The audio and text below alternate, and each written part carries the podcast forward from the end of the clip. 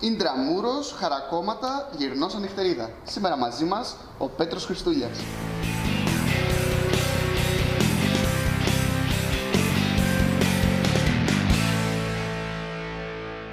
Ο Πέτρος Χριστούλιας είναι εικονογράφος και δημιουργός κόμιξ με μεγάλη δραστηριότητα στην ελληνική σκηνή. Το 2005 αποφυτεί από τη Σχολή Καλών Τεχνών στη Θεσσαλονίκη και την ίδια χρονιά ξεκινάει η μακρόχρονη συνεργασία του με τον Τάσο Ζαφειριάδη.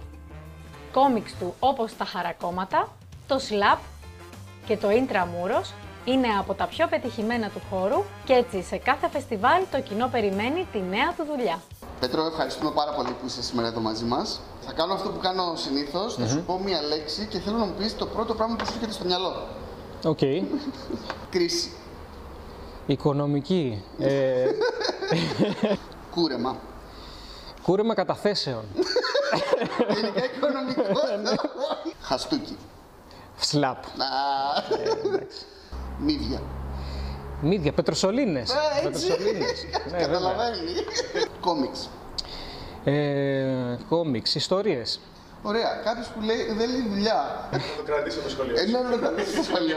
Πέτρο, έχεις μπόλικη και καταξιωμένη δουλειά στον χώρο του ελληνικού κόμιξ. Ε, πότε αυτό ξεκίνησε να γίνεται επαγγελματικά, δηλαδή, πότε πήρες αυτή την απόφαση; Μάλλον άρχισε να βγαίνει περισσότερο προς τα έξω. Εκείνη την εποχή που ξεκινήσαμε με τον Τάσο τον Ζαφειριάδη το Intra Muros στο 9 της Ελευθεροτυπίας. Ε, μόλις είχα τελειώσει εγώ τις σπουδές και ο Τάσος ήταν εδώ για ένα μεταπτυχια- μεταπτυχιακό. Πώς κολλήσατε εσείς οι δύο; Ε, ο Τάσος είναι χρόνια από τη ζωή μου βασικά γιατί είναι στην ουσία τα Χαρακώματα, είναι δύο σειρές strip ε, που σημαίνει, μ, ξέρω εγώ, εβδομαδιαίες δημοσιεύσεις, εβδομάδα-εβδομάδα, μήνα το μήνα, χρόνια, ξέρω εγώ, μαζεύονται. Ε, ξεκίνησε όμως πιο νωρίς από τα Intra Muros που ήταν η πρώτη μας συνεργασία, ε, από τη Θεσσαλονίκη που συμμετείχαμε σε μια ομάδα εκεί που στείναμε μια ετήσια έκθεση στα πλαίσια του Πανεπιστημίου, τότε φοιτητές και οι δύο. Ε, και γνωριστήκαμε, κολλήσαμε δημιουργικά και το συνεχίσαμε όταν ο Τάσος είχε μια πρόταση από το 9, ας πούμε, κάπως έτσι. Μια από τις πιο γνωστές σου δουλειές στο Slap Ναι. έδωσε έτσι ένα χαστούκι στα πράγματα Στο αυτά. κατεστημένο. ξέρω. Ε, εσύ που ήθελες να δώσεις τελευταία φορά έτσι ένα slap. Το slap ήταν στην ουσία ένας ε, χαστούκι στα κλισέ. Στην ουσία αυτό είναι, μια συλλογή από στερεότυπα. Οπότε πρέπει να σκεφτώ κάποιο τέτοιο στερεότυπο. Ε, αλλά για κάποιο λόγο το μυαλό μου δεν. δεν- όταν, όταν τα ψάχνεις, δεν σου έρχονται ποτέ. Είναι αυτό το πράγμα. Και γι' αυτό έχω βέβαια στη, όταν κάνουμε signing στο Slap, είναι δίπλα και ο, ο Ζαφυριάδης, ο οποίος γράφει την ατάκα και εγώ Άμα σχεδιάζω τον, ακούσει κάτι, δηλαδή. τον κλεισεδιάρη. Στην πρώτη σελίδα έχει τον ε, σ- τυπωμένο τον ε, σλαπιστή, ο οποίος φτύνει το, την παλάμη του Για να ετοιμαστεί. για να σχεδιαστεί δίπλα ο κλεισεδιάρης που θα λέει κάτι, ας πούμε, κάπως έτσι. Έχεις χαστούκίσει ποτέ κανέναν για αυτό που είπε, για κάτι που είπε; Ε, Ίσως στο, στις πρώτες τάξεις του γυμνασίου. Ε, θυμάμαι, θυμάμαι τότε ήταν η τελευταία φορά που έμπλεξα σε καυγά, ας πούμε, αλλά όχι, σε μεγαλύτερη ηλικία ποτέ Ε, είμαι κατά της βίας. Είμαι κατά της διάσταση slap. Ναι, το βγήκε το κλισέ, δεν ξέρω, είναι αναπόφευκτο, δεν γίνεται. Στην επιτυχημένη σειρά Γυρνό Ανοιχτερίδα, που ουσίω έχει φτάσει το τρίτο, τον τρίτο τόμο του, Ναι. ε, βλέπουμε μια vintage ε, ματιά ουσιαστικά στην Αθήνα και Πειραιά του 50 Ναι. και πρωταγωνιστής είναι ένας υπερήρωας που είναι εντυμένος σαν τον Batman. Ναι. Ε, πώς προέκυψε αυτή η ιδέα να είναι ο πρωταγωνιστής δηλαδή έτσι; Ε, μ, κοίτα, αυτό ήταν ε, το πρώτο κεφάλαιο του Γυρνός Ανοιχτερίδα, του πρώτου βιβλίου δηλαδή. Ε, στην ουσία ήταν ένα αυτόνομο φανζινάκι, έτσι ξεκίνησε η όλη ιστορία. Ε, και αυτό το φανζινάκι ήταν στην ουσία μια απάντηση στο, σε ένα φανζίν του Γιώργου του Τσακυρέλη που λεγόταν Batman αυτή αδερφή. Ναι, ναι, το θυμάμαι αυτό. Το δικό μου ήταν το Batman αυτή αδερφή 2. Ο Τσακυρέλης είχε κάνει μια παροδία Batman, αλλά μ, έχει ένα στυλ αυτός που το ελληνοποιεί, κυρίως μέσω της γλώσσας κτλ.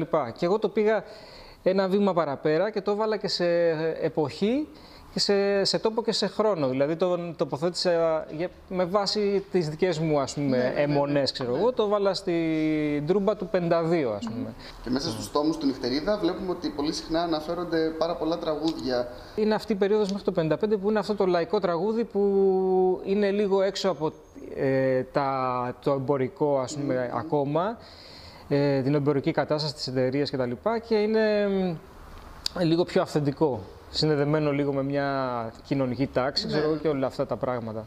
Είχε μια μυθολογία ωραία, ας πούμε, πίσω από εκεί και εγώ που άκουγα στις ταβέρνες της Θεσσαλονίκης ε, αυτό το είδος που ναι, παίζαν ναι. ακόμα, ήταν αρκετά ζωντανό σαν κατάσταση.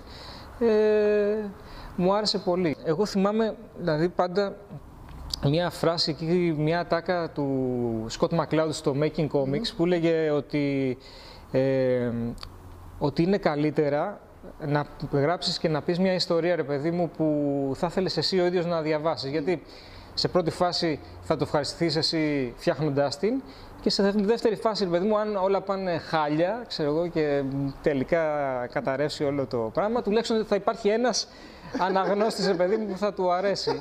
δηλαδή αυτό είχε πει δηλαδή, ναι, ο Σκότ Μακλάουντ. Ε, εγώ να σου πω την αλήθεια στα φεστιβάλ ευτυχώς έχω δει ότι δεν είμαι ο μόνος ε, αναγνώστης. Φυσικά είναι, επειδή ακριβώς είναι αυτό που λες, ότι είναι ένα πράγμα που στηρίζεται σε ένα βίωμα, είναι κάτι ιδιαίτερο και προσωπικό. Ξέρω ότι μπορεί πολύ κόσμο να μην τον αφορά, ρε παιδί μου, αλλά ε, έχω δει ευτυχώς ότι υπάρχουν πολλοί και άλλοι αναγνώσει που χαίρονται και διασκεδάζουν με αυτό το σύμπαν, ας πούμε, που φτιάξα. Μια άλλη πάρα πολύ γνωστή δουλειά που έχεις κάνει μαζί με τον Τάσο Ζαφριάδη είναι τα χαρακόμματα. Ναι. Πώς προέκυψε αυτή η ιδέα και αυτό το αντιπολεμικό δηλαδή μήνυμα που βγάζει μέσα από την παροδία. Τώρα θα κάνω αποκάλυψη. Όχι, όχι, όχι. Αποκάλυψη τώρα λοιπόν. Ε, τα κίνητρα ε, του Ζαφυριάδη. Τέλος πάντων, ε, αυτό λέμε ότι είναι ένα αντιπολεμικό και τέτοια. Ναι. Στην πραγματικότητα ήταν ο Ζαφυριάδης που είχε μόλις τελειώσει το στρατό.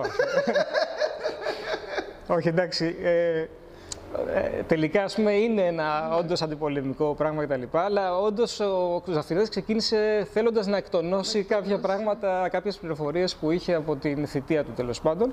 Και γι' αυτό ξεκινάει και λίγο πιο γενικό λόγο. Φυσικά το τοποθετήσαμε σε μια συγκεκριμένη εποχή, το Πρώτο Παγκόσμιο Πόλεμο, στα χαρακόμματα, στο δυτικό μέτωπο, Γερμανοί, Γάλλοι κτλ. Αλλά μέσα στις, στις πρώτες ιστορίες φαίνεται πιο έντονα είναι ε, μεταμορφωμένες εμπειρίες από το στρατό που θα μπορούσε να είναι οποιοδήποτε θητεία, οποιοδήποτε φαντάρου, ξέρω εγώ.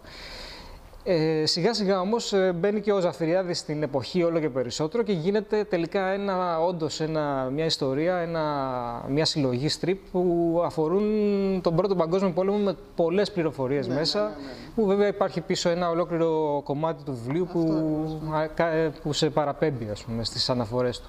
Στο δυναμικό σου έχεις αρκετές εικονογραφίες σε παιδικά βιβλία.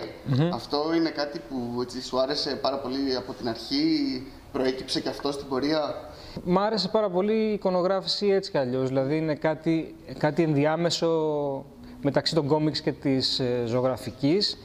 Ε, περιέχει δηλαδή μεγαλύτερα κομμάτια αφήγησης σε μια εικονογράφηση. Ξεκίνησα ως κομίστας που κάνει εικονογράφηση, okay, κάπως έτσι. Okay. Αλλά συνεχίζει δυναμικά.